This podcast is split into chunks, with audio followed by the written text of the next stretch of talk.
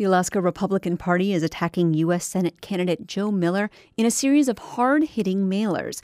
This is the same Joe Miller who was the Republican Party's own nominee six years ago. That's when he beat incumbent Republican Senator Lisa Murkowski in the primaries. Now, the party is accepting money from Murkowski's campaign to use against Miller. Miller calls that money laundering, but the party says it's perfectly legal. APRN's Liz Ruskin sorts through the ironies.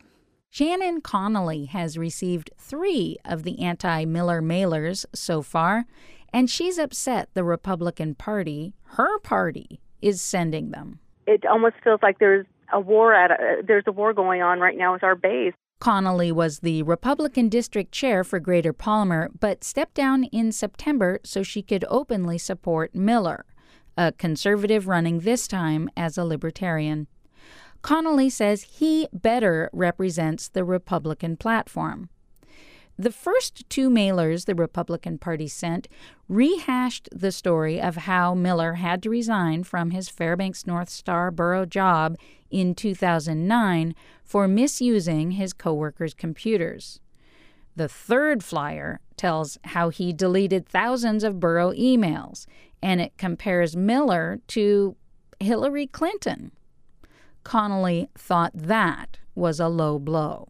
To Republican people who, who follow the platform, that is quite the insult. Republican State Party Chair Tuckerman Babcock acknowledges a certain dissonance, especially since he's working to elect Murkowski and presidential nominee Donald Trump, but Murkowski has denounced Trump. It's a strange place for me to be, as Tuckerman Babcock, certainly. As far as the Republican Party, uh, our mission is clear. We defer to the Republican primary voters. They're the people who tell us these are our candidates. And then we are obligated to support the election of every Republican candidate who's nominated. Murkowski won the Republican nomination this year, and Miller didn't run in the primary. So Babcock says he's doing what's right for the GOP. It is important for the Republican Party to make a statement to anyone who's thinking about running as a third party and wants to skip the Republican primary, that they can uh, they will face a full-throated opposition from the Republican Party. And Babcock is paying for that full-throated attack primarily with money Murkowski last month transferred from her campaign to state party coffers, more than $150,000. Miller says the transfer is legally suspect.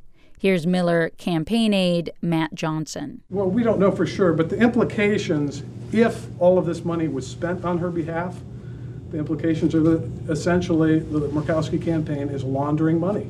Murkowski's campaign attorney, Tim McKeever, says the transfer of money was entirely legal. There's no limit on the amount of, trans- of the transfer of excess campaign funds that can be made by a candidates committee to their state party.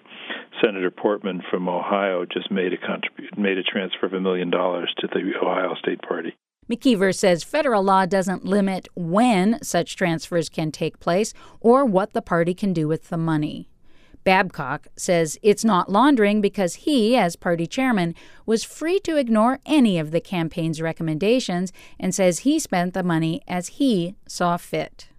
If you want proof of that, he says wait until the fourth anti Miller mailer hits mailboxes on Monday.